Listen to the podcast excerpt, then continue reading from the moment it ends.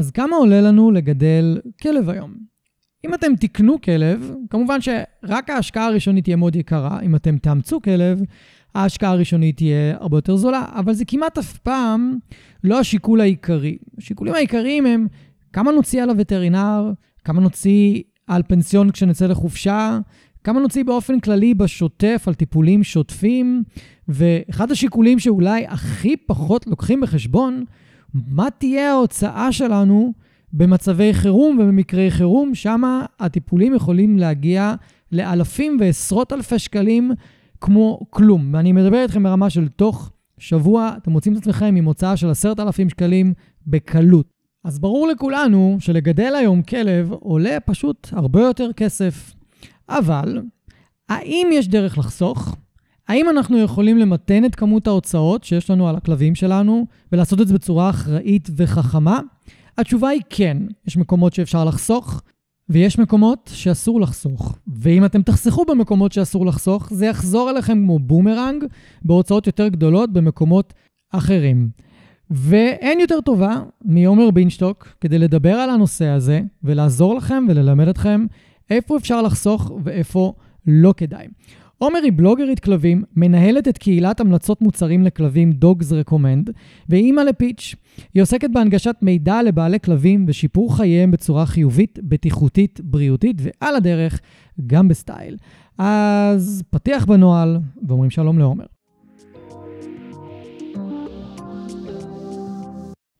ברוכים הבאים לפודקאסט מחשבות של כלב. שמי גיא תיכון, ואני עוזר לבעלי כלבים להתגבר על בעיות התנהגות מורכבות עם הכלבים שלהם בשיטות המבוססות על תגמולים וחיזוקים בלבד. אני מאמין שחשוב לגדל ולאלף כלבים כיום בראייה הוליסטית, ולא מספיק לגדל אותם בראייה התנהגותית בלבד. אני מעביר תהליכי ליווי אישיים, סדנאות וקורסים דיגיטליים לבעלי כלבים וגם למאלפים שמחפשים להתפתח ולצמוח. בכל יום שישי יעלה פרק חדש בנושא מרתק, דרכו אלמד אתכם להבין כלבים ברמה עמוקה יותר, מה שיסייע לכם לשפר את הקשר איתם ולחיות בצורה הכי טובה ביחד. אם אתם נהנים מהתוכן, אשמח שתשתפו אנשים אחרים שמגדלים כלבים וגם הם יוכלו ליהנות מהפודקאסט. תודה שאתם מקדישים לי מזמנכם, המשך פתיח קצר ומתחילים.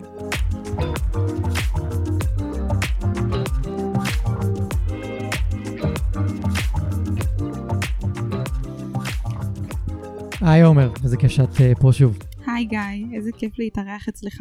מעולה. אז אנחנו נדבר על כמה יקר או זול לגדל כלבים היום. יקר. יקר. אז בואי, כמה עולה לגדל כלב היום?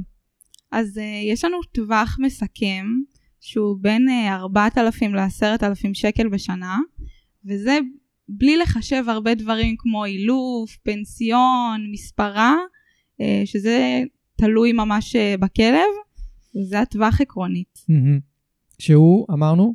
4 עד 10 אלף. כן. מעולה. אני יכול להגיד ש...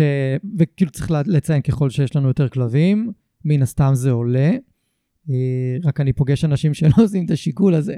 כן, לגמרי, זה לכלב אחד. כן, כאילו אם יש לכם שני כלבים, זה לא איכשהו מתקזז.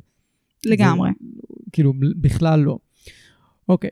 אז קודם כל זה באמת הרבה יותר יקר ממה שהיה בעבר. אני גם יכול להגיד שאפילו לפני עשר שנים, אפילו חמש עשרה שנה, לפני עשר שנים, חמש עשרה זה מתי שאני התחלתי לגדל כלבים בעצמי. היה לי יתרון מאוד גדול, הייתה לנו חנות, אז הכל היה אפילו יותר זול, אבל כן יש מקומות לחסוך, ואנחנו נעבור ככה קטגוריה-קטגוריה. לגמרי, יש המון לחסוך. מקומות לחסוך, אבל גם יש מקומות שממש אי אפשר לחסוך. ש, שמה זה אי אפשר? שאסור לחסוך. כאילו, ממש אסור לחסוך, זה, זה המקומות שבהם אנחנו רוצים לעשות את ההחלטות הכי מושכלות והכי חכמות, מתוך אה, ראייה מלמעלה, ראייה עתידית גם, ואנחנו נדבר על הקטגוריות האלה, כמו למשל תזונה וטיפולים רפואיים, אנחנו רוצים להסתכל על הכל בצורה מאוד מפוקחת, לפחות בעיניי. ואנחנו נדבר לאורך הפרק על זה מה שפחות או יותר העלויות, זה הבעיות, וגם ניתן, את תבואי ותביאי מהידע שלך המון לגבי איפה אפשר לחסוך ואיך אפשר לחסוך. וגם את עשית השוואות עם ביטוחים, לא ניכנס להשוואות ביטוחים, רק נדבר על זה בכללי. כן. ואיפה אפשר לחסוך? אני חושב שזה מה ש... הערך הכי גדול שאפשר לצאת מהפרק הזה, של איך אפשר לייצר איזשהו איזון בגידול של הכלב שלנו. אני אתחיל ואני אשתף, תגידי לי מה, איפה זה פוגש אותך, על איזשהו פרדוקס שאני נתקל בו על בסיס קבוע עם הלקוחות שאני עובד איתם באילוף. וזה שהדורות שאחריי, אני מילניאל, הדורות שאחריי, לא כל כך, לא, לא עבר אליהם הידע של, של מה זה אומר לגדל כלב, ו, ומה העלויות, ולמה לצפות, פחות או יותר. אני זוכר אותי בתור ילד, ממש אה, לומד איך לגדל כלבים. לומד מה, מה זה אומר, האחריות, המחויבות. פשוט אבא שלי ממש סוג של הראה לי, הוא לא הושיב אותי לשיחות ואמר לי, תקשיב, זה עולה ככה וזה ככה וזה, לא, הוא פשוט הראה לי, ראיתי דרך מה שקורה בבית, והוא שיתף אותי בכל מיני דברים בצורה הכי טבעית שיכולה להיות, בלי, בלי לחשוב על זה יותר מדי. עכשיו, איפה אני קלטתי שזה מה שהוא עשה? כשאני התחלתי אה, או לגדל כלבים, או לאלף כלבים, זה בא פחות או יותר באותה תקופה. ואני פתאום קולט שיש לי הרבה יותר ידע ממה שיש לאנשים אחרים. גם כשנכנסתי לקורס אילוף, זה גם היה אחרי שכבר התנדבתי איזה שנתיים, שלוש, אז גם ההתנדבות בעמותה, גם מה שעברתי בבית, פשוט קלטתי שלעומת אה, החבר'ה שנמצאים בקורס, יש לי פער מאוד מאוד גדול בידע. והיום כשאני הולך לאנשים לאלף, לעזור להם עם הכלבים, אז אני נתקל בשאלות ש... אני מבין שאותי לימדו בתור ילד את הדברים האלה, והם לא יודעים אותם. ואז זה לא רק שצריך לעזור לאנשים רגע עם הבעיה ההתנהגותית שיש להם, רגע צריך אפילו לגעת בכל מיני נקודות מאוד מאוד מאוד בסיסיות, בכלל במה זה אומר לגדל כלב, ומה המשמעויות, ואחד הנקודות הכי קריטיות זה באמת הנושא של עלויות. אנשים באמת לא, לא מוכנים הרבה פעמים. גם את שיתפת אותי בתחילת ה... כאילו, בעמותה שאתם פתאום קולטים שיש איזשהו שינוי בשאלות שאנשים שואלים, באים לאמץ כלב. כן, אני אשתף אותך מה... אני נראה לי ממש הפוכה ממך. Mm-hmm. אני בלי משפחה עם כלבים, הגעתי לעולם הזה מאוד מאוד קלולס. זו אחת הסיבות שאני עושה את כל מה שאני עושה. Mm-hmm. אני מנגישה את, ה... את הידע שאני צוברת ואני חוקרת בעצמי, כי לא היה לי אותו, mm-hmm. כי אף אחד לא לימד אותי את זה. Mm-hmm. ואני באמת רואה שהיום הרבה אנשים מגיעים לזה בלי לדעת למה הם נכנסים. זה כמו להגיע בלי תיאום ציפיות. Mm-hmm. ואז שהמציאות קורית, אנשים אה, לא יודעים איך להתמודד איתה, ואני חושבת שזה מאוד חשוב ללמוד ולהשכיל לפני שמכניסים עוד אה, חבר למשפחה. לגמרי. מה נגיד את הכי נתקלת בו, שכאילו את אומרת, אולי השאלה זה איך אתם לא יודעים את זה? לא, זו קצת שאלה כזאת שיפוטית, אבל את, כאילו, את יודעת מה אני מתכוון. אני יודעת למה אתה מתכוון, אני פשוט חושבת שאנשים בכלל לא יודעים על מה שהם לא יודעים. אתה מבין? Mm-hmm. זה פשוט דברים שהם חושבים, טוב, זה אוכל, זה חטיפים, זה וטרינר. נכון. וכשאנשים חושבים על רפואה, הם הרבה חושבים על uh, קופת חולים של בני אדם. Mm-hmm. שהדברים לא עולים המון המון כסף. Mm-hmm. אבל בפועל אה, רפואה וטרינרית זה רפואה פרטית. נכון. אז אה, זה מחירים שונים. נ- נכון, אני גם, יש לווטרינרים שם קושי מאוד מאוד גדול. הם הרבה פעמים פשוט מפחדים להגיד את העלויות ולהגיד באמת מה צריך לעשות ואיך צריך לטפל. ו... אני תמיד בא בגישה לווטרינרים של, תגיד לי הכל, תגיד לי כמה זה עולה, אני אחליט, אבל אל, אל תחסכו ממני, כאילו, ואל תעשו החלטות בשבילי. והם מפחדים להגיד להרבה אנשים את העלויות, והם לי יצא שהציעו לי אופציה זולה ואופציה יקרה. Mm-hmm. וניסיתי להבין, כאילו, מה ההבדל באופציה הזולה? יש סיכוי שיקרה לכלבה שלי משהו? לגמרי, לגמרי. כן. אז אנחנו ניכנס לתוך זה בפרק, באמת עוד מעט נגיע לקטגוריה של אה, רפואה ואיך אפשר לחסוך ומבלי לפגוע בכלבים שלנו. אז אני תוהה אם אתם שותפים לפרדוקס הזה, או אם אתם מרגישים את זה, מי שמגדל כלב, במיוחד אה, צעירים מביניכם. כאילו, יש לי סטטיסטיקות כזה של מי מקשיב לפרקים, גילאים, אז אני יודע שיש המון בני 20 אה, פלוס ו-30 פלוס שמקשיבים, ו... כאילו זה, זה דור שהוא אחד מתחתיי, שניים מתחתיי אפילו, אז סתם מעניין אותי לדעת, כאילו, אם, אם אתם מקשיבים, מוזמנים לשתף בסטורי, מוזמנים לשתף ב, בהודעה פרטית, סתם זה נורא, זה נורא מסקרן אותי אה, לדעת. אז היום גם אנחנו יודעים שפשוט הרבה יותר יקר לגדל כלבים מבעבר. המזונות יותר יקרים, האילוף יותר יקר, הווטרינרים יותר יקרים, כלבים יותר חולים היום, משמעותית מפעם. אני לא זוכר אותנו הולכים עם הורה גרמני לווטרינר, כאילו, ב... שהוא היה, לא יודע, עד שהוא חלה בסרטן. לא היינו הולכים. כאילו, זה לא... היינו הולכים אחת לכמה זמן, הוא לא היה חולה. נרו, הפינצ'ר של ההורים שלי, לא היה חולה עד שהתחילו לו אירועים מוחיים, סביב גיל 13-14, וגם אז, אחרי שהוא עבר אותם, טפו טפו, הוא נשאר בריא, אבל נגיד נשים את זה בצד, אבל מה, 12-13 שנה? היום לא מקרה. אחד או שניים בשנה זה כאילו מינימום. להגיע לווטרינר. כן. כן. אנחנו לא מדברים על איזה שהן מחלות קשות או כל מיני כאלה, אנחנו מדברים על אלרגיות, שהיום זה כאילו הפך להיות מגפה אצל כלבים, כן, זה הכי נפוץ. ממש, ובעיות במערכת העיכול. כלבים סופר רגישים, והמזונות התעשייתיים היום לא כך עושים להם טוב, ואז צריך לקחת מזונות רפואיים והרבה פעמים זה גם משמיע, משפיע על אה, תחום האילוף. לגמרי. ממש, כאילו כלבים בגלל זה יכולים להתנהג עוד יותר לא טוב, אם יש להם כל מיני בעיות אלרגיה וכאלה, שמי שמקשיב, אם יש לכלב שלכם בעיות אלרגיה וקשה לו להישאר לבד, הנה אני מחבר לכם את, ה, את הנקודות, זה קשור אחד לשני. אם יש לו גם בעיות במערכת העיכול, אז עוד יותר. אה, זה מדהים כמה כלבים חרדון נטישה ובאלרגיות. זה פשוט ביחד. ביחד. ביחד, ממש. אוקיי, אז אנחנו נדבר על הקטגוריות של בריאות, נדבר על קטגוריה של, אה, של מזון, אנחנו ניכנס גם לאילוף וניכנס לדוג סיטר, דוג ווקר, פנסיון, הכנסנו את הכל ביחד, נדבר על הדברה וטיפוח. וטיפוח. אז יאללה, בואו נדבר קודם על אה, וטרינריה. אז התחלנו קצת ככה לגעת בזה בקטנה, שבאמת היום כלבים יותר חולים ומגיעים יותר לווטרינר. אני, אני מוצא את עצמי עם הכלבים שלי היום, במיוחד בזקנה. אה, די הרבה מגיע, מה לעשות, ומי שמתלונן שהוא מגיע עכשיו הרבה לווטרינר, ונגיד הוא יגיע אולי 3-4 פעמים בשנה, אז חכו חכו, שתגיעו לזקנה. שנים האחרונות אתם הולכים לבקר המון אצל הווטרינר, אז תתכוננו. ומה, איך את מוצאת, או איזה דרכים את מצאת שיכולים לעזור לאנשים כדי להתמודד עם העניין הזה של וטרינריה? אז נתחיל עם זה שיש לווטרינרים, לרובם יש מנוי.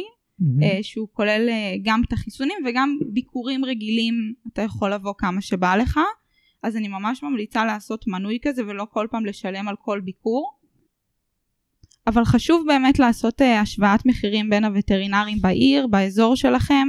אה, אני רואה שיש הפרשים מטורפים בין אה, 800 שקל ל-1200 שקל, אבל תקבלו גם המלצות, תראו שזה לא וטרינר שהוא אולי אה, פחות מומלץ. זה, זה ביטוח שכאילו של הווטרינר עצמו, שהוא... כן, זה מנוי למרפאה, שהוא כן. נטו מכסה את השגרה, נקרא לזה ככה. ששגרה זה אומר חיסונים שנתיים, כן, טיפולים ולבקר, שוטפים, ולבקר לבדיקה שגרתית. כאילו לא לשלם על ביקור, על ביקור. נכון, מהמם. נכון. כל מה שמעבר אתה תשלם. בדיקת דם אתה תשלם, אבל לא מהמם. תשלם על הבסיס, על ההגעה. כן, שזה בדרך כלל משהו כמו 125 שקל, לפעמים 250 שקל. כן, אני תלוי. מכירה את ה-250 שקל יותר. כן, אוקיי. כן. אמ, ואחרי הבסיס הזה, יש לנו את כל התחום של הביטוחים. מהמם. שהם מכסים לנו את כל המקרי חירום. אה, זה אומר ניתוחים, אה, זה אומר אה, אפילו תאונות, שבירת רגל, ולעת זקנה זה יכול להגיע לסרטן, פריצת דיסק. אה, ודברים כאלה, שיכולים להגיע לסכומים של אה, 15,000 שקל למקרה, שזה סכומים מטורפים, אה, ואתם יכולים לשלם על זה 250 שקל השתתפות עצמית, או 10 אחוז, אה, תלוי איפה אתם מבטחים. לגמרי, זה כל כך משמעותי, כי לי זה כבר קרה כמה פעמים, שאחת החיות שלי נפצעה, או קרה משהו, והייתי צריך להוציא בבת אחת סכום של 15,000 שקל. וזה קרה לי לפחות שלוש פעמים. וזה לא נעים בכיס. זה מאוד מאוד מאוד מאוד קשה. זה מאוד קשה. פתאום להוציא את הסכום הזה, כי אם אני כאילו נכנס ל... לפרטים קטנים, אז תחשבי שיש לך את ההוצאות באשראי הרגילות שלך החודשיות, ופתאום זה נכנס, ולפעמים זה לא נכנס במסגרת. ועכשיו כאילו לכי תסדרי את זה. אז המזל שהיה לי שני כרטיסים והייתי יכול לסדר את זה עם שניהם, אבל נגיד מי שאין לו את זה, או שכבר גם, גם ככה נמצא על הקצה של המסגרת, זה, זה ממש בעיה. אז מבחינתי הביטוחים האלה הם ממש חשובים. ואני רוצה לגעת בעוד נקודה שקשורה לווטרינרים, שבעצם אפשר לחסוך ולא, מבלי לפגוע בחיה מבחינתי, כי יש דברים שלפני שאני אגיע, אני ארים טלפון למרפאה. אז ברמת גן הייתה מרפאה שטיפלה בנו, בגבעתיים, מרפאה של סתווית כהן, שתמיד הייתי יכול להרים טלפון, לדבר 2-3 דקות עם אסיסטנטית, כמובן לא הווטרינר עונה לי, או הווטרינרית, לדבר ולהתייעץ ולשאול. והיו פעמים שממש אמרו לי, גיא, תשמע, חכה עם זה עוד יום, יומיים, תעדכן אותנו מחר, תגיד לנו. כאילו, אין, אתה לא חייב להגיע כרגע. זה יכול להיות דרך, למשל, שלשולים. אני שומע אנשים שאם הכלב שלהם מתחיל לששל, הם מיד רצים לווטרינר. לא, אין צורך הרבה פעמים. תלוי גם איך זה נראה, ולא תמיד יש צורך. ו... וזה קרה לי כמה וכמה פעמים. ואם, ואז כבר דרך השיחות האלה, כבר מלפני הרבה מאוד שנים, אני הבנתי, אוקיי, אני לא חייב לרוץ לווטרינר על כל דבר. כי גם כשקוראים לנו דברים, אנחנו צריכים לרוץ לווטרינר. וזה אגב מתקשר לפרדוקס של פער הידע, שדיברתי עליו מקודם. כן. שאם יש לנו הרבה יותר ידע, אנחנו מבינים מה דחוף, מה חירום ומה לא חירום, ואם כדאי אה, ללכת. סתם לדוגמה, אה, הרמתי טלפון לווטרינרית החדש, החדשה שלנו פה בקדימה, כי הגור חתולים, שקוראים לו יוקו, אה, פתאום הגיע עם ריור מוזר בפה. אני לא מכיר את זה, לא נתקלתי בזה אצל חתולים, לא עם ריור מוזר והוא לא הצליח לאכול, אוקיי? והתקשרתי אליה ושאלתי אותה, תגידי, יש, אה, כאילו, מה זה יכול להיות? וזה, ישר היא אמרה לי, תקשיב, זה יכול להיות איזו מחלה ש, שבדרך כלל אנחנו מחסנים ל, לחתולים, והיא מדבקת מאוד לחיות אחרות, והיא ממש מסוכנת. כאילו, אם, אם לא תתפוס את זה בזמן, תגיע. אוקיי, יאללה. מיד, כן, uh, מיד מגיעים. הגעת פשוט. כן. ו... אבל יש דברים אחרים שפשוט לא חובה. אוקיי? עכשיו, אם כל דבר קטן וטרינר אומר לי, תגיע, ואין לי את השיחה הזאתי, אני בכנות לא אמשיך עם המרפאה הזאתי. כי זה לא הגיוני להגיע כל דבר לקליניקה. זה לא הגיוני. אפילו לא עם קופת חולים, את יכולה ללכת ולקבוע שיחת טלפון. כן, עם אחות נגיד. עם אחות, כן. עם רופא, ופשוט לקבוע שיחת טלפון ו- ויגידו לך כאילו אם כדאי או לא כדאי, אם צריך, לא צריך, וזה איזשהו שירות שבעיניי הוא משמעותי. כן. דיברת על פער הידע, אני חושבת שזה אחד הדברים שהם אה, כל כך נכונים למקרים האלה. עשיתי פעם טבלה של mm-hmm. מתי ללכת ומתי לרוץ לווטרינר. אוקיי. Okay. וזה בדיוק ההבדל. על ללכת, אתה יכול רגע לישון את הלילה, לעקוב mm-hmm. אחרי המקרה, ועל לרוץ זה ללכת עכשיו. וברגע שיהיה לכם את הידע הזה, ותלמדו על המקרים, אני לא אומרת לא, לא להתקשר לווטרינר לבדוק, mm-hmm. אבל גם רמות הלחץ שלכם ירדו. משמעותית. שלנו, רמת הלחץ שלנו גם חשובה, וגם אה, תחסכו ככה אולי כסף. בוודאות. בוודאות. אני, אני רואה את זה מהמון הודעות וואטסאפ שאני מקבל. לגבי, אוקיי, הכלב שלי יש לו את זה ואת זה עכשיו, ופתאום שמתי לב שהוא קרה, האם זה דחוף לווטרינר? כאילו זה כמעט תמיד דחוף, אנשים חיים, את אמרת עכשיו, וכאילו בצדק, אנשים אה, נמצאים באיזושהי חרדה של אם זה מסוכן לכלב שלי או לא. אז באמת חשוב שיהיה לכם וטרינר, שכל פעם שאתם גם מגיעים, מסביר לכם מה יש לכלב, מסביר אולי לפעם הבאה מה לעשות או איך להתנהל, ושיעזור לכם להבין באמת אם זה דחוף או לא. כאילו בשיחה איתו. לפחות בעיניי זה, זה משמעותי. כמה עולים הביטוחים היום לחודש? Uh, זה נע בין uh, אה, 75 שקלים, מגיע עד 150 שקלים בחודש. Mm-hmm. זה ממש תלוי לאיפה אתם מצטרפים, בגיל החיה, ובעוד כל מיני פרמטרים, לכל חברה יש פרמטרים שונים. אני ממש ממליצה להצטרף בגיל מוקדם, או ברגע שאתם מאמצים כלב. Mm-hmm. Uh, הסיבה זה שברגע שיקרו מקרים רפואיים, ואז רק תצטרפו, כל המקרים שהיו לפני זה יוחרגו. מה זה אומר שאם יהיה מקרה חוזר, הוא לא יבוטח. Mm-hmm. כי זה כבר קרה, זה משהו שקיים אצל הכלב וכנראה אולי הוא כרוני. Mm-hmm. יש חשד שהוא כרוני. מעולה, וכאילו מבחינתך זה שווה את זה? כי אנשים אומרים, מה, זו הוצאה שנתית מאוד גדולה, וזה, כאילו... כמו שדיברנו על הכמות פעמים שאנשים מגיעים לווטרינר בימינו, mm-hmm. לעומת פעם, אז כן, זה שווה את זה. Um, אני יכולה להגיד על עצמי שהכלבה שלי הולכת יחסית מעט לווטרינר, אני, אגיד, אני אגדיר את זה, ויוצא לי בסביבות ה-2,000 שקל בשנה על מקרה חירום, mm-hmm. uh, וזה מכסה את זה אקסטרה. 2,000 שקל זה גם מעט. זה מעט, לחירום. כן. לחירום. אבל uh, יש מקרים, חברה שלי טבעה כבר את, ה... את הביטוח ב-30 אלף שקל בשנתיים. וואו. כמה היא שילמה בשנתיים על הביטוח? 2,000? וואו. יש הפרש מאוד גדול. מטורף, 30 אלף שקל בשנתיים. כן. כאילו שאנש... רק כדי לסבר את האוזן, כי מי שלא הגיע לחירום אי פעם עם, עם החיה שלו, אז אולי לא לגמרי יודע, כי גם אני לא ידעתי. עד הפעם הראשונה שהגעתי לחירום, באחד הבתי חולים פה בארץ, ויום אשפוז עם כל הטיפולים, עם הכל, יכול להגיע בשקט ל-1,500 שקל. וזה לאחד. כן. ליום אחד. ליום אחד. ואם המצב הוא חמור, אם יש לכם חתולים נגיד, אז הרבה פעמים אי אפשר לטפל בהם בבית. הם חייבים להיות באשפוז. שבוע אשפוז בשקט. בלי למצמץ בכלל, לא כולל כל הצילומים והזה שצריך לעשות בנוסף מעבר, ורדיולוגים וזה וזה, אם יש כל מיני אה, עניינים. אז בשקט כאילו עשרת אלפים שקל משבוע כזה ככה. ושלא נדבר על uh, מחלות כרוניות שמתפתחות. וצריכות טיפול באופן קבוע. אמנם יש מכסה שנית, uh, שנתית לכמה אתם יכולים לתבוע את הביטוח בשנה, אבל uh, אם המקרה הזה יתגלה אחרי שביטחתם, זה מכסה אתכם לכל החיים על המחלה הזאת. זהו, אני חושב על פפו עם הקושינג, שיצאו הביטוחים, או, שאני, או שכשהתחלתי להתעניין הוא כבר היה מעבר לגיל שאפשר לבטח. אה, היה אפשר לעשות לו רק את הביטוח תאונות.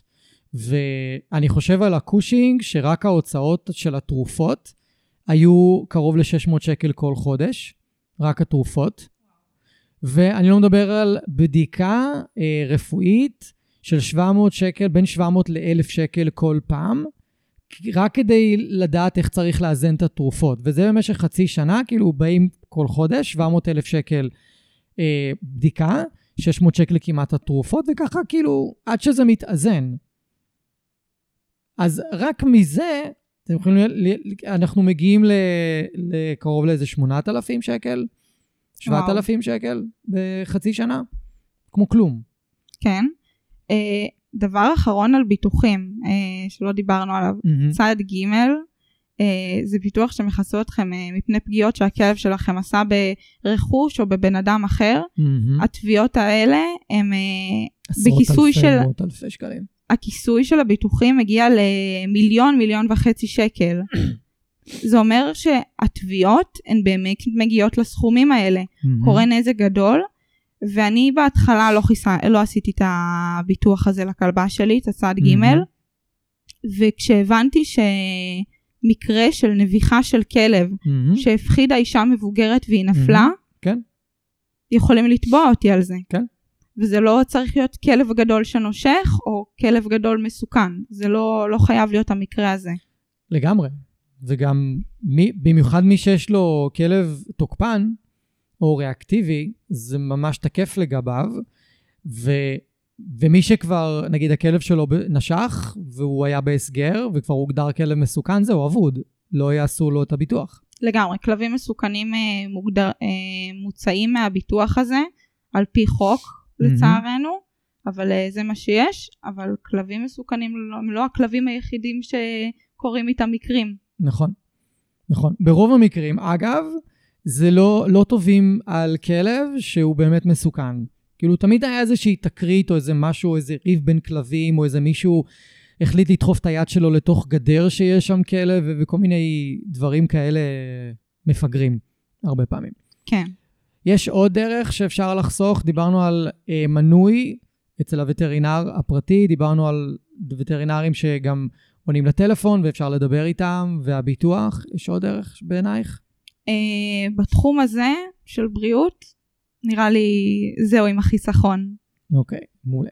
אז אנחנו קופצים לאופציה השנייה, שזה בעצם ההוצאה השנייה הכי גדולה שלנו, וזה אוכל.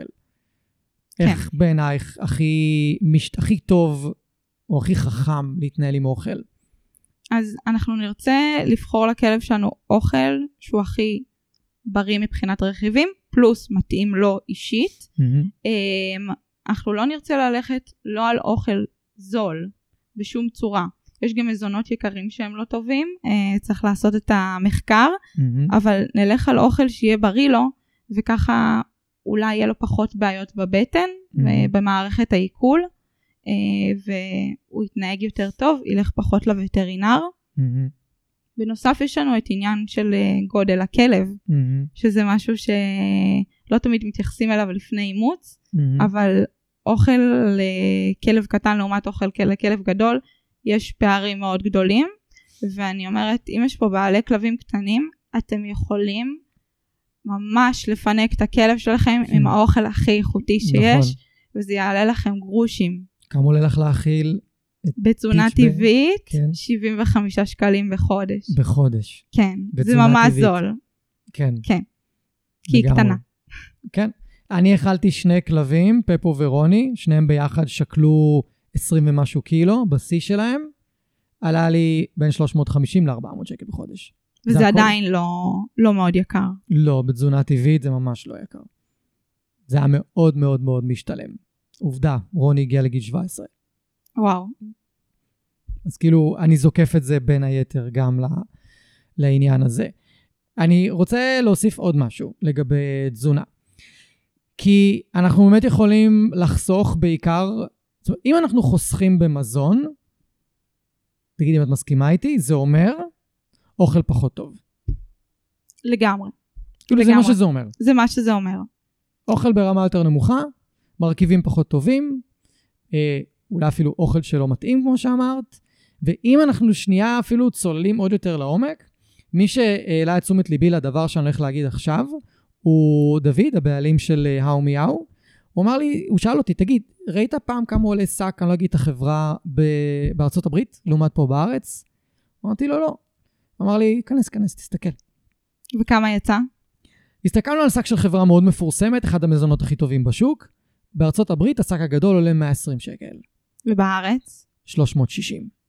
וואו. אז ממה, ממה נבע ההפרש? ממה אתה יודע? שינוע, רווחים, אחסנה, כל הדברים שלא קשורים לאוכל עצמו. דברים שגם שקשורים ל... להיותנו גרים במדינה יקרה. גם. זאת אומרת שגם אם אני משקיע פה בשק מאוד מאוד איכותי בארץ, הוא עולה פי שלוש ממה שהוא עולה בארצות הברית, וארצות הברית זה לא הארץ ייצור של המזון הזה. זאת אומרת, זה יש שינוע מהארץ ייצור שלו גם. זאת אומרת שהאוכל פשוט כל כך יקר, ומשלמים בעצם על דברים שהם בכלל לא האוכל. אז אני אומר, אם אני כבר הולך להוציא 360 שקל בחודש, למה שאני לא אוציא את זה על מזון הרבה הרבה הרבה יותר איכותי, כמו מזון טבעי? שמיוצר בארץ ברוב המקרים.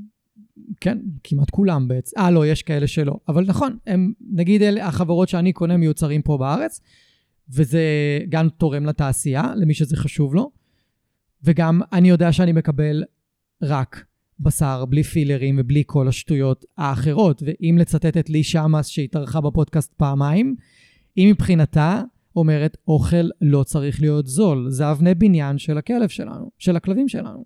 רוצה לשמוע סיפור מגניב? יאללה. יאללה. סיפרתי אותו פה כמה פעמים, אבל אני תמיד אה, אני אחזור אליו. פגשתי אה, פיטבולית לפני אה, כמה חודשים טובים, עם אה, איזושהי פגיעה בברך.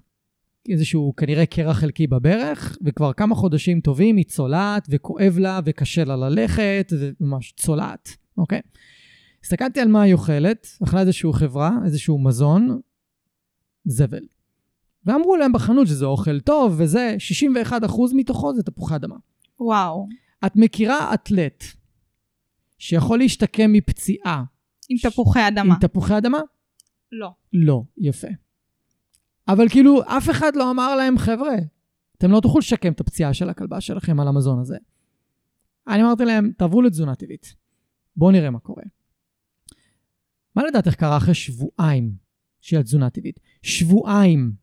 היה שיפור משמעותי? אין צליעה. וואו. יש לי סרטונים, אין צליעה. כאילו, הצליעה הגיעה רק אחרי שהיא התעייפה. אין צליעה. הגוף שלה פשוט לא, לא הצליח אה, לחזק את עצמו. לא. לא היה לו אבני בניין מספיק איכותיים כדי לשקם את עצמו. שבועיים. זה מטורף. והם בטח אה, הלכו לווטרינר בתקופה הזאת, למעקב, הוציאו על זה כסף. ברור, אמרו להם שזה מצב של הכלבה, אי אפשר לשפר את זה. זה מה יש. או ניתוח, או זה. לא הלכו לדבר הראשון, שהוא הכי קריטי, בכל מה שקשור לרפואה גם בבני אדם, וזה האוכל. אז מבחינתי, כאילו, אין מה לחסוך באוכל. להפך, זה כאילו המקום שאני אומר, תעשו את המקסימום שלכם מבחינת סדר עדיפויות, ותוציאו את המקסימום שאתם יכולים, מבחינתי. ו- וזה יחזור אליכם. באמת. אני לגמרי מסכימה. לגמרי. באמת, אני לוקח את נוגה, טוב, נוגה לא דוגמה, אבל אני לוקח את רוני כדוגמה. גיל 17. רק בשנה האחרונה התחילו לה כל מיני תופעות של דמנציה וכאלה. אני לוקח את גילי, שב-11 חודשים האחרונים שלה, זה שהייתה על תזונה טבעית, ממש שדרג אותה, הרים אותה על הרגליים. הייתה כמה כבר מבוגרת, היא הייתה קרובה ל-12. בוקסרית, זה המון. כן. אז אני מבחינתי, כאילו יש לי את כל הסיפורים האלה מסביב, ועם לקוחות, אני בא ואני אומר, תחסכו כן, אבל ת, תקנו את המקסימום שאתם יכולים עם הכסף שלכם, בכל מה שקשור לתזונה. כן, לא לחפש פה את הזול, או את מה שהמוכר בחנות דוחף לכם. לא, ואם אתם רוצים ללמוד עוד, יש פה בפודקאסט כמה וכמה פרקים על תזונה. תקשיבו להם, יש עם לי שבס גם על תזונה טבעית, גם על תזונה אה, יבשה, ויש גם את דוד שהתארח מהאו ומהאו, אם אתם קצת סקפטיים לגבי תזונה טבעית, אתם רוצים ללמוד עוד, אתם מוזמנים אה, ללכת ו- ולראות. אה, בואי נקפוץ לאילוף. יאללה. יאללה. טוב, יש לנו פה מאלף איתנו, אז... אה, אבל את אמרת שדווקא עם פיץ' את עשית את הרוב לבד. נכון, אז, יופי, אז אני אז מביאה לך את ה... אז נראה לי זה מה שאנשים יותר ירצו לשמוע. את הטיפים. אז אני באמת אה, אימצתי את פיץ' אה, בקורונה. Uh, התחלתי שיעורי אילוף חצי בזום עם uh, חברה שהיא מאלפת, mm-hmm. Uh, ובאמת uh, תרגלנו בבית, אבל אז הגיעה חרדת נטישה, כולנו בסייר בבית, והכלבה רגילה להיות איתנו. וחשבתי שזה באמת, שזה לא יעבור, ואני התחלתי לראות סרטונים, יותר להבין אותה, גם עשיתי קורס אינטרנטי של אה, תקשורת עם כלבים, mm-hmm. ואני חושבת שהבסיס הזה, של להבין את הכלב שלך ולהבין על מקרים מסוימים, גם לבד, הוא בסיס כל כך חשוב, ואפשר גם לפתור דברים לבד. יש דברים שכמובן אי אפשר וצריך מאלף mm-hmm. לעבור איתו תהליכים יותר רציניים, mm-hmm. אבל לגמרי אתם תצליחו לפתור דברים קטנים ולשפר את היחסים שלכם עם הכלב mm-hmm. אה, בלמידה עצמית. נכון, נכון. ו- וזה קטע כי אני נורא מנסה להביא את הלקוחות יותר ויותר ללמוד מתוך אונליין, ויש איזושהי התנגדות שם. למה לדעתך אנשים מתנגדים לזה עדיין? אני חושבת שזה פשוט אה, סדר עדיפויות או time consuming, פשוט mm-hmm. זה לוקח זמן, הדברים האלה. ויש המון מידע באינטרנט שלפעמים הוא מציף ומבלבל. נכון. או סותר. אז uh, גם בדברים האלה אפשר לפנות לבעל מקצוע שיכול להכווין אותך mm-hmm. לאן ללכת, ויש גם קורסים ממש מסודרים שהם עולים כסף, אבל uh, ה-value שלהם הוא מאוד גבוה, התמורה. כן, וצריך גם לשבת ולראות. כן, צריך לעשות את זה, צריך uh, לקחת את עצמנו בידיים ולהבין שהזמן הזה שאנחנו יושבים חוסך לנו כסף. נכון, וזה משהו שאני נורא מתקשה להעביר או ללקוחות או לאנשים באופן כללי. בגלל זה הפודקאסט קיים, כדי שאנשים יוכלו פשוט לקחת את התוכן הזה ואת ה... את הידע הזה בחינם ו- ותשתמשו בו. כי באמת כל מה שעובר פה בפודקאסט, המטרה שלו, העיקרית, היא שיהיה לאנשים יותר קל, והם יוכלו לחסוך. לא שמתי את זה טייטל של תקשיבו לפודקאסט ותחסכו, אבל זה ברור שזה מה שיכול לקרות. ובאמת, אחד הדברים שאני כל הזמן מבקש ורוצה ומכוון אליו, וגם אני מכוון את העסק לשם, כמה שיותר ללמוד לבד. אני רואה וראיתי כמה זה עזר לי. כן, עשיתי קורס אילוף כלבים אחד, עשיתי קורס כלבי עבודה שתיים, עשיתי קורס התמחות שלוש, הייתי בסמינרים, אבל בואי, מה הדבר שבסופו של דבר, כאילו כל פעם נתנת עוד קפיצת מדרגה, עוד קפיצת מדרגה? הדברים הקטנים שלמדת לבד. ברור. הספרים שפתחתי, אה, כל מיני הדרכות שהשתתפתי בהן, שכאילו כבר היה לי ידע מסוים, אבל אז בא איזה מישהו ו, ונתן איזה, איזה עוד זווית, או עוד איזה טוויסט, או עוד איזה משהו, ואמרתי, וואו. ואז אם אנחנו לומדים לבד, מה קורה? מישהו זרק לנו מפה משהו שהתחבר לנו, מישהו נתן, למדנו מפה משהו שהתחבר לנו, למדנו משם משהו שהתחבר לנו, ואם אנחנו בתוך זה, המוח שלנו לבד עושה את החיבורים. לגמרי. ואם גם נבין את הבסיס של uh, שפ, שפה כלבית ותקשורת עם כלבים, mm-hmm. אנחנו עוד יותר נצליח uh, לפענח את הסיטואציות האלה. לגמרי, אני מסכים איתך. אם, אם אנשים הולכים ולומדים, כמו שאמרת, שפה, והולכים ומשקיעים ולומדים, אה, אני לא אגיד פסיכולוגיה, אבל איך כלב חושב ומה מניע אותו, אני די בטוח ש-30% מהבעיות שיש להם בבית עם הכלב, הם יכולים לפתור רק עם זה. כן, עושים פשוט את החיבורים לבד. כן. כאילו רואים ישר איפה ההתנהגות שלנו לא כל כך טובה, ואיפה הכלב לא אה, מגיב דווקא אלינו, ואין לכלב בעיה. הכלב הוא שיקוף של מה שאנחנו עושים ואיך שאנחנו מתנהגים, ואנחנו יכולים פשוט לפתור את זה שמה. כן. עוד משהו שעלה לי עם העניין של הזמן, mm-hmm. העניין של התרגול. של כן. הלקוחות, כן. בסופו של דבר. Mm-hmm. אם לא תתרגלו, הדברים לא יתקדמו. והרבה אנשים מגיעים לאילוף, כאילו המאלף יפתור להם את זה, הוא יעשה את זה, ומשליכים את זה עליו. Mm-hmm. במקום להבין שרוב התהליך קורה אצלם בבית, או כן. איתם. נכון, גם היום יש המון המון בעיות אה, מורכבות, שדורשות המון תרגול והמון עבודה. וכן, אני יכול להבין, זה נורא קשה. זה מאוד מאוד קשה.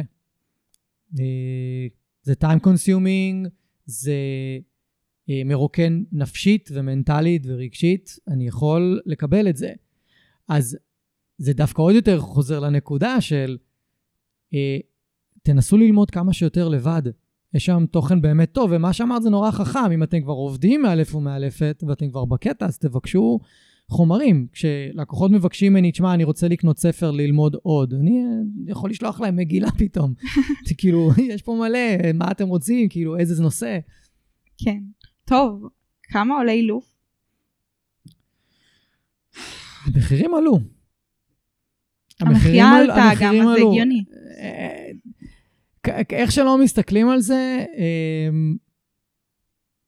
מאלפים היום יכולים לעלות בממוצע 350 שקל למפגש, וככל שהמאלף ותיק יותר, מנוסה יותר, הוא ייקח יותר באופן טבעי, וככל שהמאלף גם, או המאלפת נותנים יותר, באופן כללי, אם הם עושים המון סרטונים, פודקאסט, או באופן כללי, נותנים הרבה יותר ערך החוצה, הם ייקחו יותר.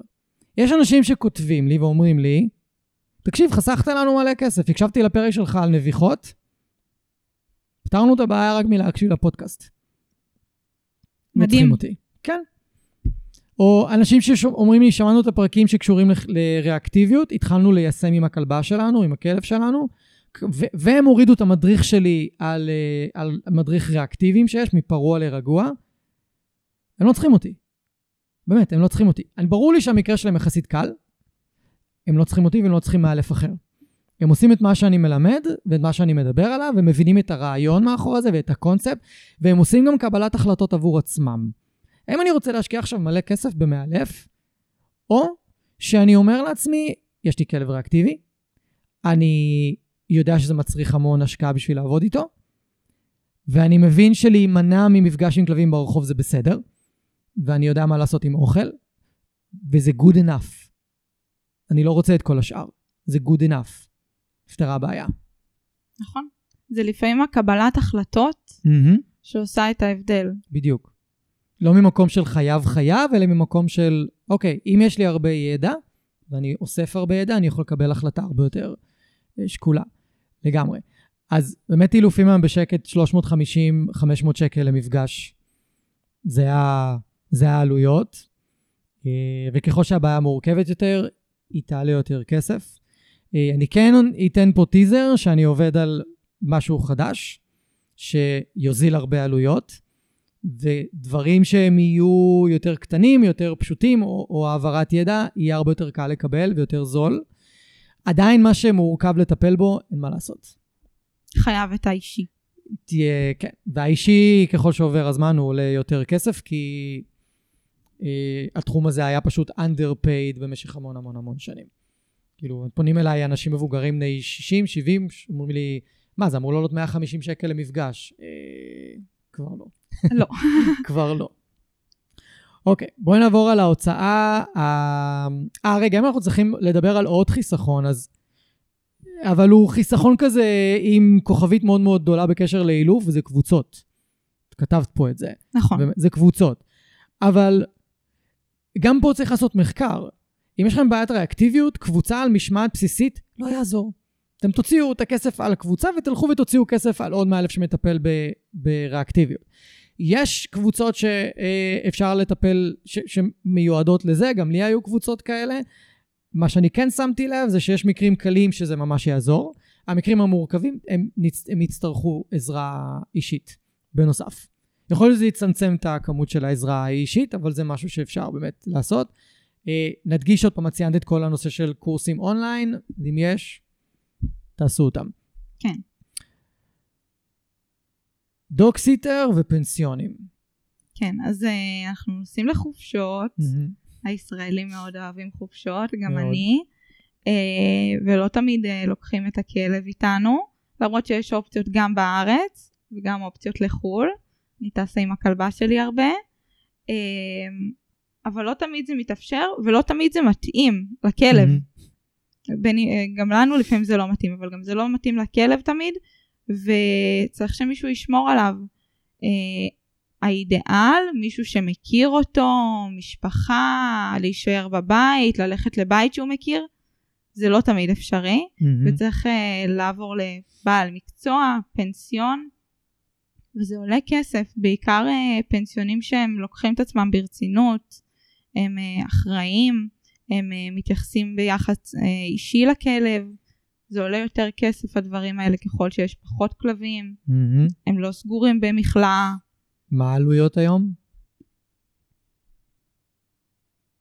העלויות uh, לפנסיון, ללינה, uh, נעות בין 50 שקלים, שזה ממש נמוך ולתנאים מאוד נמוכים. זה מחשיד אותי אפילו. זה מחשיד, uh, זה יכול להיות uh, להיות סגור בכלוב פשוט, mm-hmm. וזה יכול להגיע ל-150 ללילה, ואפילו גבוה יותר, אה, ממש תלוי בתנאים של הכלב ומה שהבעל פנסיון מציע מבחינה מקצועית. כן, אם זה אה, כלב קצת סיעודי, אז כן, זה יעלה יותר. זה יעלה יותר. Mm-hmm. יש גם פנסיונים של כלב אחד. של כמה, שמתמחים בכלבים רגישים יותר. זה, זה כבר מקרים שצריך המון התנהלות עם הכלב. כן.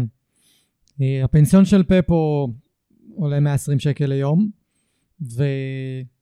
וזה אנשי מקצוע שמטפלים בהם, כאילו זה לא מישהו שפתח פנסיון והחליט אני פנסיון. וגם חשוב להבין שכששמים את הכלב בפנסיון, חוץ מלשלם על הטיפול והאנשים שנמצאים שם, משלמים גם על הפסיליטיז. הרי יש את המקרה המפורסם שהיה, לא עלינו, האחרון, של הבריחה של... אנדי.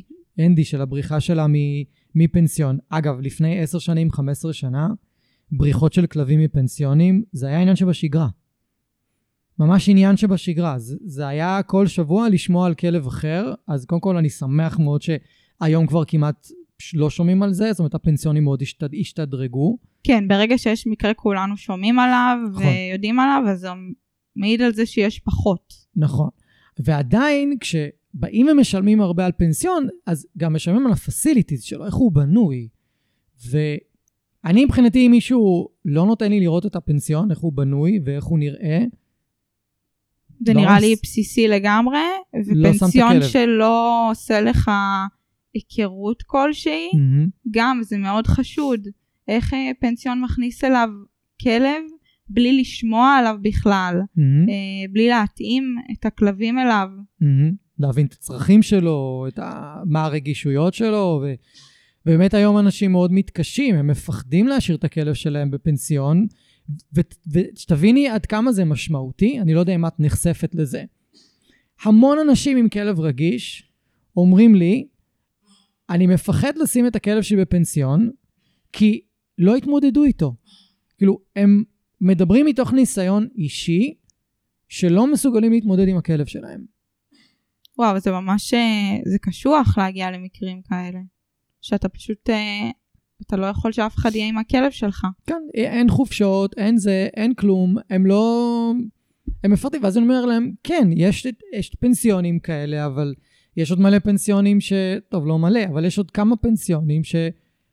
אני הייתי שקט מאוד להשאיר אצלם כלב רגיש ותוקפן, הם יודעים להתנהל איתו, אני הייתי מרגיש מאוד שקט. נכון, אבל הם משלמים לזה בהתאם, וצריך לשלם על זה את המחיר שמגיע לזה. זהו, רוב האנשים שלא יצאו לחופשה כבר הרבה זמן מוכנים לשלם את המחיר. נכון. הם, מבחינתם זה, זה משמעותי. עכשיו, למה זה חשוב גם העניין של הפנסיון? כי אתם רוצים ש- שאתם חוזרים, במיוחד אם יש לכם כלב שאתם משקיעים בו באילוף ובטיפול רפואי אולי, כי יש לו כל מיני עניינים, נורא חשוב שיטפלו בו טוב, שתח, ש, ש, שהכלב יחזור כמו שהוא הלך. הוא יכול לחזור אם לא עם אה, טראומות, עם בעיות אחרות. כן. עכשיו, יש, יש אה, דרך אחת של אנשים לחסוך בעניין של הפנסיון, וזה ממש לא טוב, וזה יוצא להם דווקא יותר יקר. וזה רק במקום של חיסכון, שהם טסים לחופשה, או נוסעים לחופשה, משאירים את הכלב בבית, ובא מישהו להוציא אותו, פעם, אה, כאילו שלוש פעמים ביום, והכלב לבד בבית כל הזמן. וואי, זה מ- באמת... מי שמקשיב, אל תעשו את זה. זה פשוט אחד, אחת הסיבות הכי טובות, במרכאות, לחרדת נטישה אחר כך. אז חסכתם פה כסף ותוציאו אצלי כמה אלפי שקלים בשביל לטפל בבעיה הזאת. ויש לי עכשיו שניים כאלה. יש לי עוד פתרון לנושא הזה של חופשות. אה, יש האוסיטרים, נכון. כמובן זה לא מתאים לכל מקרה עם כל כלב, אבל אם הכלב שלכם יחסית רגוע, מסתדר עם אנשים, אתם יכולים לנסות האוסיטרים, זה אומר שמישהו בא וגר אצלכם בבית ביחד עם הכלב.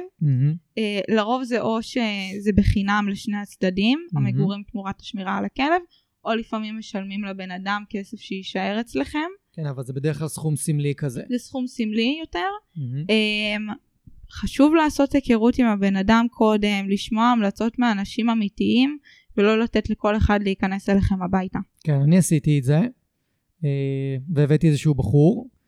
זה לא היה 100% טוב, אבל זה עבד וזה היה בסדר. ולקוחות אחרים שלי גם עשו את זה, עם מישהי שהיא היא וטרינרית, לומדת וטרינריה, והיא באה לשמור להם על הכלב, וזה היה מצוין. כאילו, הם הלכו לאותה קבוצה בפייסבוק, אני לא זוכר את השם שלה. נראה לי האוסיטרים, משהו לחפש האוסיטרים כלבים, תמצאו את זה. כן, ו- וזה באמת פת- יכול להיות אחלה פתרון, כי יש, מסתבר שיש המון אנשים שהם חיים ככה, אגב, עוברים מבית לבית של אנשים שהם שומרים להם על הכלבים, שהם עוב- עובדים מרחוק, וככה הם פשוט מתנהלים, כן, לא משלמים שכירות, זה כן. ווין ווין. לגמרי. אה, כן, סביר להניח אם יש לכם כלב שדורש טיפול מורכב, או כמה כלבים, כנראה תצטרכו לשלם איזשהו סכום סמלי ב- בתמורה. מה לגבי דוג ווקרים? אז דוג ווקרים אה, זה נהיה מעצמה. כן. אה, מצרך מאוד נחוץ להרבה מאוד אנשים שעובדים בעבודה שהם או לא יכולים להביא את הכלב או לא רוצים אה, וזה לא זול להוציא כלבים זה עולה בסביבות ה-30 עד 50 שקלים לטיול יש ילדים שיכולים להוציא לכם את הכלב אבל אני הייתי מתרחקת מזה ילדים זה מדהים והם עושים אה, הם רוצים לעשות טוב אבל uh, האחריות ששמים להם על הכתפיים היא גדולה מדי בעיניי בשביל uh, טיול זול. Uh, ואני מעדיפה בן אדם שהוא בוגר יותר, אם לא בעל מקצוע. יש הרבה סטודנטים לאילוף, תלמידים לאילוף, ש... שמציעים דוג ווקרים, וזה פשוט, זה מישהו שקצת יותר מבין בכלב. Uh, וגם יש אפליקציות כאלה, נגיד דוגיז, אה, שהשתמשתי בהם תקופה וזה ממש היה אחלה, הם עוברים הכשרה וגם יש לך ביטוח כלשהו. מהמם, שזה די נחמד. אה, אבל זה לא בכל הארץ.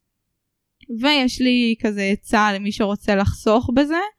אה, תמצאו אנשים בשכונה שלכם אה, שאתם מתחברים אליהם, שהכלבים שלכם מסתדרים, ותציעו להם אולי אה, לעשות תורות בטיולים. אה, מדי פעם אתם תוציאו, מדי פעם הם, אה, ותראו שזה מסתדר לכם בשעות שאתם לא נמצאים. זה אחלה פתרון. כן. במיוחד אם גרים בבניין ויש כמה כלבים בבניין. בבניינים בתל אביב יש אה, מינימום ארבעה כלבים. כן.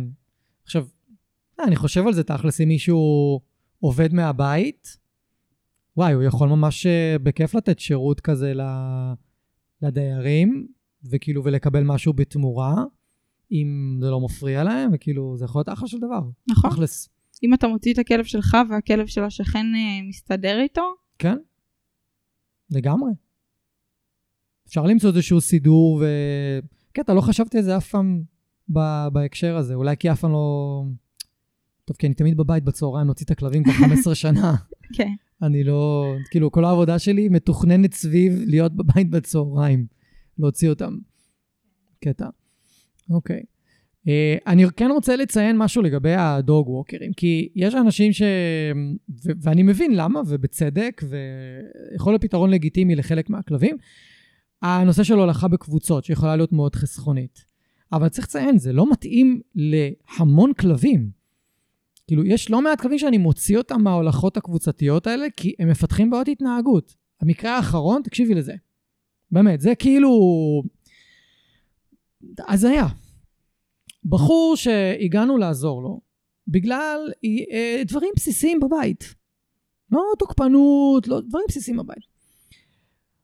הוא התחיל לשלוח את הכלבה שלו למעון יום כזה, כי הוא רצה, הוא רצה שהיא תפרוק אנרגיה, כלבה אנרגטית, כאילו המחשבה הייתה נכונה, וגם עודדנו אותו, אמרנו יאללה, כן, כאילו אם המקום מתאים זה יעבוד. אממה, הבחורה שמטפלת בכלבים, ציוותה את הכלבה שלו עם כלבה ריאקטיבית לאנשים בטיולים. מה קרה אחרי חודש? הכלבה גם פיתחה את זה. היא היום כבר אחרי שתי נשיכות. וואו. קולטת? כן. אני הגעתי אליו, זאת אומרת, אנחנו עשינו, חנית מלווה אותו, ועשינו לו שיעור ביחד פעם אחת. ואני שמעתי את, ה, שמעתי את זה, שהיא מצוותת לכלבה ריאקטיבית, כי גם התחילו כל מיני בעיות מאז שהיא התחילה ללכת למעון.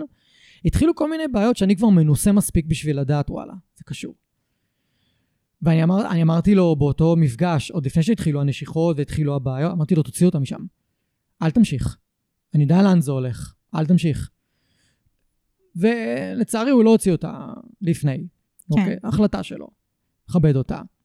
וזה מה שקרה אחרי, אז כאילו, ההולכות הקבוצתיות האלה הן אחלה, אם יש כלב מאוזן, טוב עם אנשים, טוב עם זה, ומאוד קשה לערער אותו. היא לא הייתה כזאת.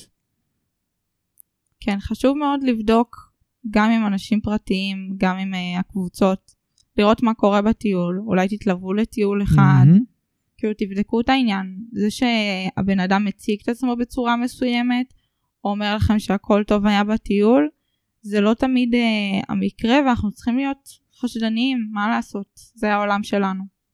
לגמרי. אז ה- דווקא איפה שמנסים לחסוך בהולכות הקבוצתיות, זה יכול לחזור כמו בומרנג, ממש כמו כל, כמו כל דבר אחר. אז נגיד, dog walker בעיניי זה עוד אחד הדברים שאני לא הייתי, לא הייתי מחפש לחסוך, כי כל מי שנוגע לי בכלב משפיע על ההתנהגות שלו.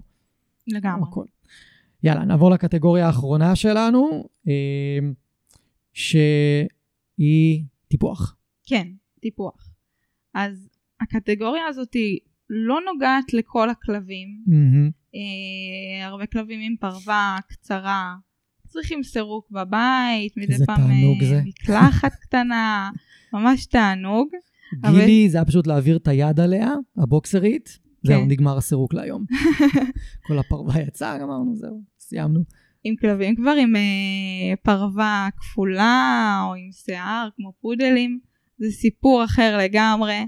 אה, יש לנו פה מקרים של רסטות, של אה, סירוק קבוע בבית, שגרת טיפוח בבית, אבל גם צריך לקחת אותם למספרה, לעבור דילול, לעבור תספורות. מהמם, זה, זה עולה הרבה כסף, מהמם. נתחיל עם זה.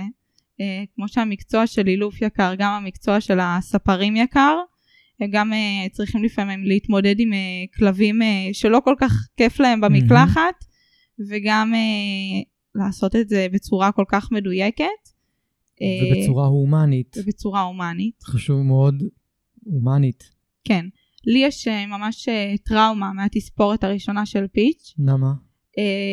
קיבלתי המלצה לא מספיק טובה, mm-hmm. ללכת uh, לאיזה מספרה ברמת גן, והם אמרו לי להשאיר שם את פיץ', וכשחזרתי היא רעדה ברמות, וראיתי שלא היה לה טוב mm-hmm. ושלא התייחסו לזה.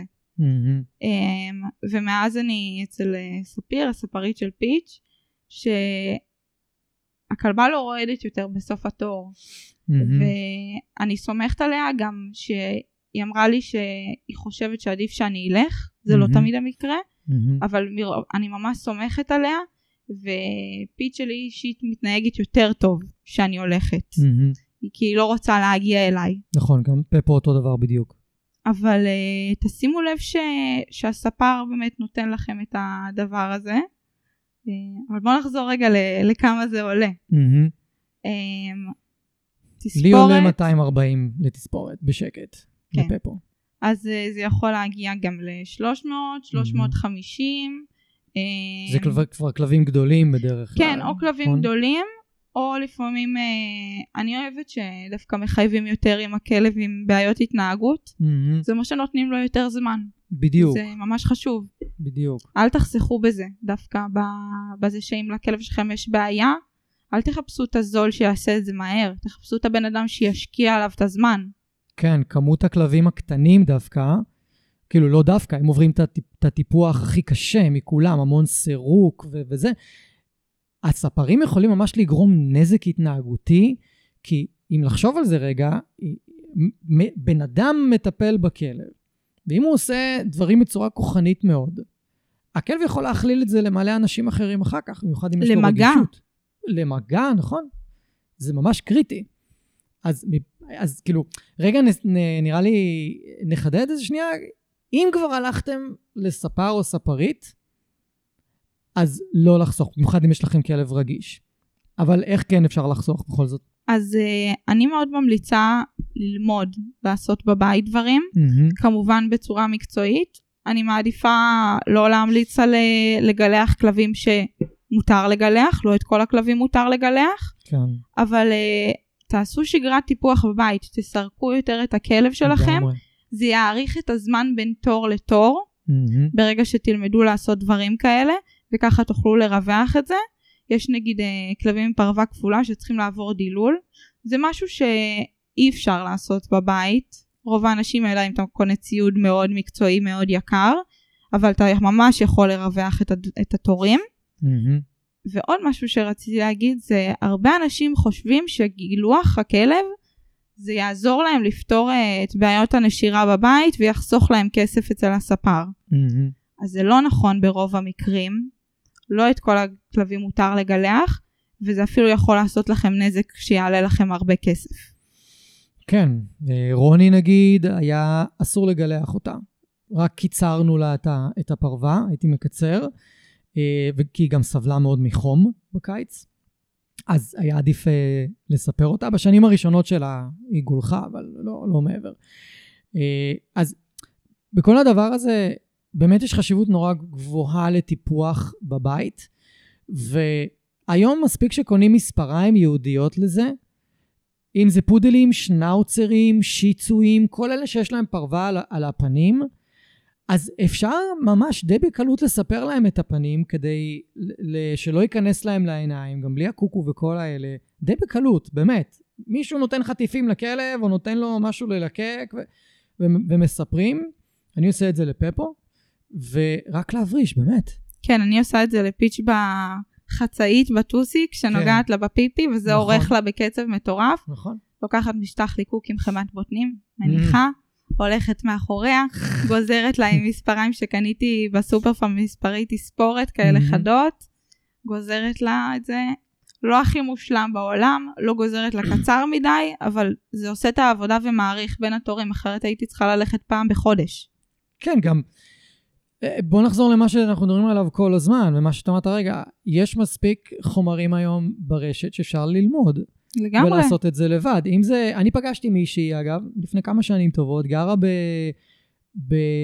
על כיכר רבין, וכסף לא חסר שם, ואפילו היא עשתה לעצמה בבית עמדה של תספורת של שני השיצויים שלה, והיא כאילו אמרה לי, אה, אתה יודע כמה כסף אני מוציאה על התספורות שלהם? אני הולכת כל חודש אה, עם שני כלבים למספרה. אמרתי, די, אני למדתי איך לעשות את זה, ואת הרוב היא עושה לבד, ומדי פעם היא הולכת ועושה אצל הספרים. אז היא כאילו לקחה את זה למקום המאוד uh, מקצועי, אבל לא חובה. נכון, ממש לא לגמרי. לא חובה. אז שכחנו קטגוריה אחת, אני רוצה לחזור אחורה, קטגוריה שהיא דווקא חשובה, וזה הדברה. נכון. ואני אגיד שמבחינתי, כמות ההדברה שנותנים לכלבים היום היא הרבה מעבר למה שהם באמת צריכים. הרבה מעבר למה שהם צריכים. גם עשיתי סקר בין המאלפים, שאלתי מי נותן את ההדברה בדיוק לפי הספר ואיך שצריך. לפי התדירות. כמעט אף אחד. נכון. אוקיי? כאילו יש לנו, אנחנו פשוט, פשוט, פשוט לימדנו את עצמנו לשים לב מתי יש לכלב פרושים, ומתי הוא מתחיל עם הגירודים האלה של העקיצות הראשונות, שזה אומר שהוא עדיין לא נגוע, אלא מתחילים לעקוץ אותו, זה אומר שהחומר כבר חלש, אוקיי, יאללה, מחדשים. לא by the book. ממש לא. פפו עם אדוונטיקס כבר לפני, אה, לדעתי, חודש, וכתוב לשים כל חודש.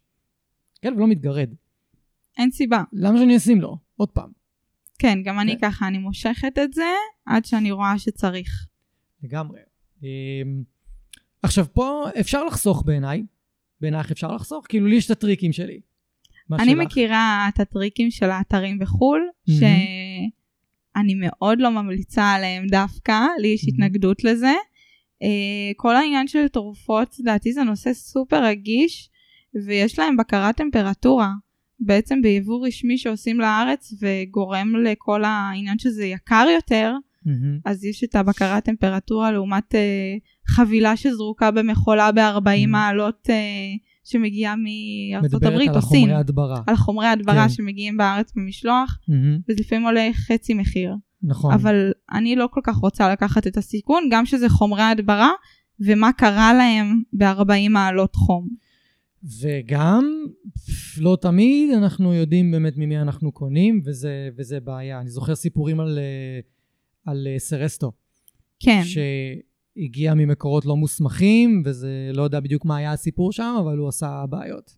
כן, זה, כן. זה תחום בעייתי, הייתי הולכת דווקא במקרה הזה על, ה, על המקור. כן. אה, יש לך טריקים כלשהם? אם לא, אני ככה אתן את ה... את הטריק שלי תיתן, פה. תיתן, חוץ מהערכת uh, תדירות. אוקיי.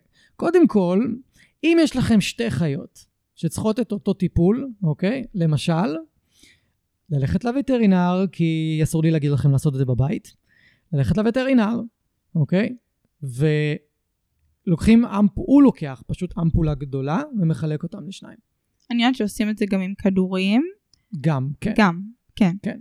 אבל אם, אם זה אה, אמפולה, זה פשוט בדרך כלל יותר מדויק. זה ממש על, ה, כן. על המיליליטר. אבל אפשר גם עם כדורים, והווטרינר יודע לעשות את זה, והוא יכול וזה חוסך, אוקיי? אבל בשביל זה צריך להגיע לווטרינר, אוקיי? הדבר השני הוא, מי שחי באזורים עירוניים, והכלב שלו לא מטייל הרבה בשדות, או, או הוא חי במושב וכאלה, יש חומרים שעדיין עובדים והם הרבה יותר זולים. אדוונטיקס עובד לנו יופי. אני לא רואה שום סיבה לתת את החומרים היקרים. מה גם שהם יותר מסוכנים מבחינת אה, החומר, ש... החומר הפעיל שם. ועוד פעם, פפו כבר מלפני חודש עם אדוונטיקס, שום גירודים, שום דבר עדיין, וזה עובד יופי. אני, יכול... אני חסכתי ככה במהלך השנים טונות של כסף על הדברה. טונות, רק בגלל שאני לא שבוי של החומרים, ואני לא בהיסטריה מפרושים. עכשיו, אני מבין שיש אנשים שזה מגעיל אותם נורא, וזה מפחיד אותם נורא, כולל הקרציות. כאילו, הם, הם מפחדים להידבק, יש קדחת קרציות, אני מבין את הפחד, אני מבין את הזה, אני פשוט לא שותף לפחד, אני לא מפחד. יש עוד דברים מפחידים בעולם? גם, אבל אני פשוט מאוד ערני. מאוד מאוד מאוד ערני. אז אני דואג שהם יהיו מטופלים ברגע שאני רואה את הזה, עם חומרים שהם יותר נמוכים. עכשיו, יש לפעמים, נגיד נוגה, לצורך העניין החתולה שלי, החומרים הפשוטים לא עובדים עליה. פלוס, יש לה כריות באוזניים כל הזמן, אז היא חייבת את הברבקטו. אתה הכי חזק. חייבת את הברבקטו. כן. אבל גם אז, אני לא שם לה כל שלושה חודשים כמו שעון, אני מחכה לסימנים הראשונים, ואני כבר מזהה את הסימנים אצלה, שהיא צריכה, אוקיי? נגיד עכשיו היא חיה בחוץ, קשה לי לראות את הסימנים, וראיתי ש... וכאילו לפני כמה ימים ראיתי שפספסתי אותם, אוקיי? בסדר, לא נורא, לא אסון גדול. נשים לה את החומר ויהיה בסדר. כן. אבל יש, אם אנחנו נורא היסטריים על החומרי הדברה, אז אנחנו נשים אותם בצורה מאוד מאוד אה, קנאית, ויש לזה גם השלכות, יש לזה תופעות לוואי. כן. ואז בעצם אנחנו מונעים מעצמנו עוד דרך להסתכל על, על החומרי הדברה, אוקיי? כי מה שהיו עושים בעבר, תשאלי את כל המבוגרים, היו, הרי היו אבקות כאלה, טלקים כאלה, מסריחים, מגעילים ונוראים, זוועת עולם, מסרטנים נורא גם. אז בגלל שזה היה חומר נורא חזק, מה שהם היו עושים, פשוט ברגע שהם ראו קרציות ופורשים, היו מאבקים את הכלב, וזהו. לפני זה לא היו עושים שום דבר. כן. זה ה... זה. טוב. כן. רצית להגיד כמה מילים על ציוד. נכון. יאללה. אז אה, גם רגע יש את הקנייה הראשונית, שזה קנייה של התלהבות, אה, כלב חדש הגיע, אה, ותשימו לב שלפעמים בחנויות ינסו לדחוף לכם סל של המון המון המון מוצרים, וזה לא תמיד דברים שהכלב שלכם באמת צריך, אז אפשר להתחיל עם דברים יחסית בסיסיים, מיטה, אוכל, כמה צעצועים, חטיפים, ובאמת להסתפק בזה. ובהמשך תראו מה, מה הצורך. עכשיו בואו נדבר על השגרה רגע. מוצרים אה, כמו צעצועים או חטיפים, תראו מה מתאים לכלב שלכם. לכל מוצר יש לו מטרה כלשהי שהוא אמור לשרת. תראו אם הכלב שלכם צריך מוצר כזה, איזה מטרה הוא משרת עבורכם, ואם הוא יכול לעזור באמת. ו... אני נתקלתי במלא אנשים שהקנייה היא לא באמת כי הכלב צריך. כי זה חמוד. כי זה חמוד, שזה סבבה, אבל מרגיש לי שזה בא מאיזשהו מקום לפצות את הכלב על אולי שאין להם זמן, לא מוצאים yeah, אותו אני, מספיק. אני מכירה את זה המון מהקבוצה שלי, שהרבה פעמים מחפשים משהו שיעסיק את הכלב, כי לך אין זמן. Mm-hmm. ורוב המשחקים בפועל, צריכים את הנוכחות שלנו. נכון. רובם לא נועדו לתעסוקה לבד בכלל, Mm-hmm. או גם אם הכלב יתעסק איתם לבד, צריך להרים אותם אחרי זה. Mm-hmm. אז uh, תשימו לב שרוב המוצרים זה לא, זה לא עובד איתם, ואתם צריכים להיות נוכחים. יש מוצרים מדהימים שמפתחים חשיבה, פאזלים, אה, משטחי הרחה. אתם יכולים לקנות אחד כזה, אתם יכולים להכין. Mm-hmm. לעשות DIY של כל מיני מוצרים, זה, זה סופר כיף, אני נהנית מזה, אני יודעת שלא כולם, אבל זה גם עוד דרך לחסוך את המאה שקל האלה. ויש לך איזה טריק? איך להימנע להחליט? מקנייה אימפולסיבית? כן, אז, אז אה, אני לא יודעת אם אתם יודעים, אבל אה, לי יש ארונות של מוצרים בבית, אה, במסגרת תפקידי שאני בודקת אותם, אבל אני לא חושבת שזה צריך להיות האידיאל.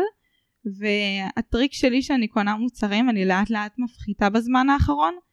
אני ממלאה את מה שאני רוצה בעגלה, בזה שאני גוללת באלי אקספרס, ואז אני משאירה את זה שם. ואם אני אחרי תקופה עדיין ארצה את זה, אני ארכוש את זה. ואם לא, אז זה יימחק. לא. כאילו, את, את משתדלת לא לקנות ישר, אלא... כן, לוקח, לוקח. לוקח לי זמן לקנות, אני רגע צריכה לחשוב על זה ולהבין אם זה לא סתם העליב אותי ברגע הזה. שזה זה טיפ ממש טוב, אני גם עושה את זה. אה, בכלל לא להרבה דברים בחיים, וזה באמת גורם לנו לחשוב אם אנחנו באמת צריכים את זה. קורה או לי לא. שאני קונה ומוכרת אבל. וואלה. באותו טוב. רגע, חדש מהאריזה, עשיתי את הקנייה האימפולסיבית והבנתי שזה, שזה לא. אז זה גם טוב. זה גם טוב, אפשר למכור, אפשר לתרום. כן, זה גם טוב. כן. כאילו, אם, אה, אם עושים את זה ככה, זה גם מעולה. כן. טוב, אנחנו מסיימים נראה לי. נכון. אז יש לכם פה מלא שאת רוצה- טיפים כן. על אה, איך לחסוך ובמה לא לחסוך. אה, רגע, אמרנו שהיא, לא אמרנו, אם אה, רוצים סיכום של כל הדבר הזה, נכון. יש קישור בתיבת הטקסט, אני גם אגיד את זה בהקדמה. יש קישור בתיבת טקסט למי שרוצה ממש לק- לקבל תמצית של כל הדבר הזה. נכון. אז אתם יכולים ממש לקרוא את כל, ה... את כל הקריטריונים, כמה עולה כל דבר, איזה דברים עולים לנו כסף, דברים שאולי בכלל לא חשבתם עליהם שעולים כסף, אה, גם הבלת"מים. אה, וזהו, אני מקווה שתחסכו כסף במה שאתם צריכים. בדברים שהם לא קריטיים. נכון. ואל תחסכו כסף איפה מהמם. שלא צריך. מהמם. כי זה פשוט יצא לכם ממקום אחר. לגמרי. כן. טוב, תענוג, עומר, תודה רבה. תודה רבה, כיף להתארח פה שוב. איפה אפשר למצוא אותך?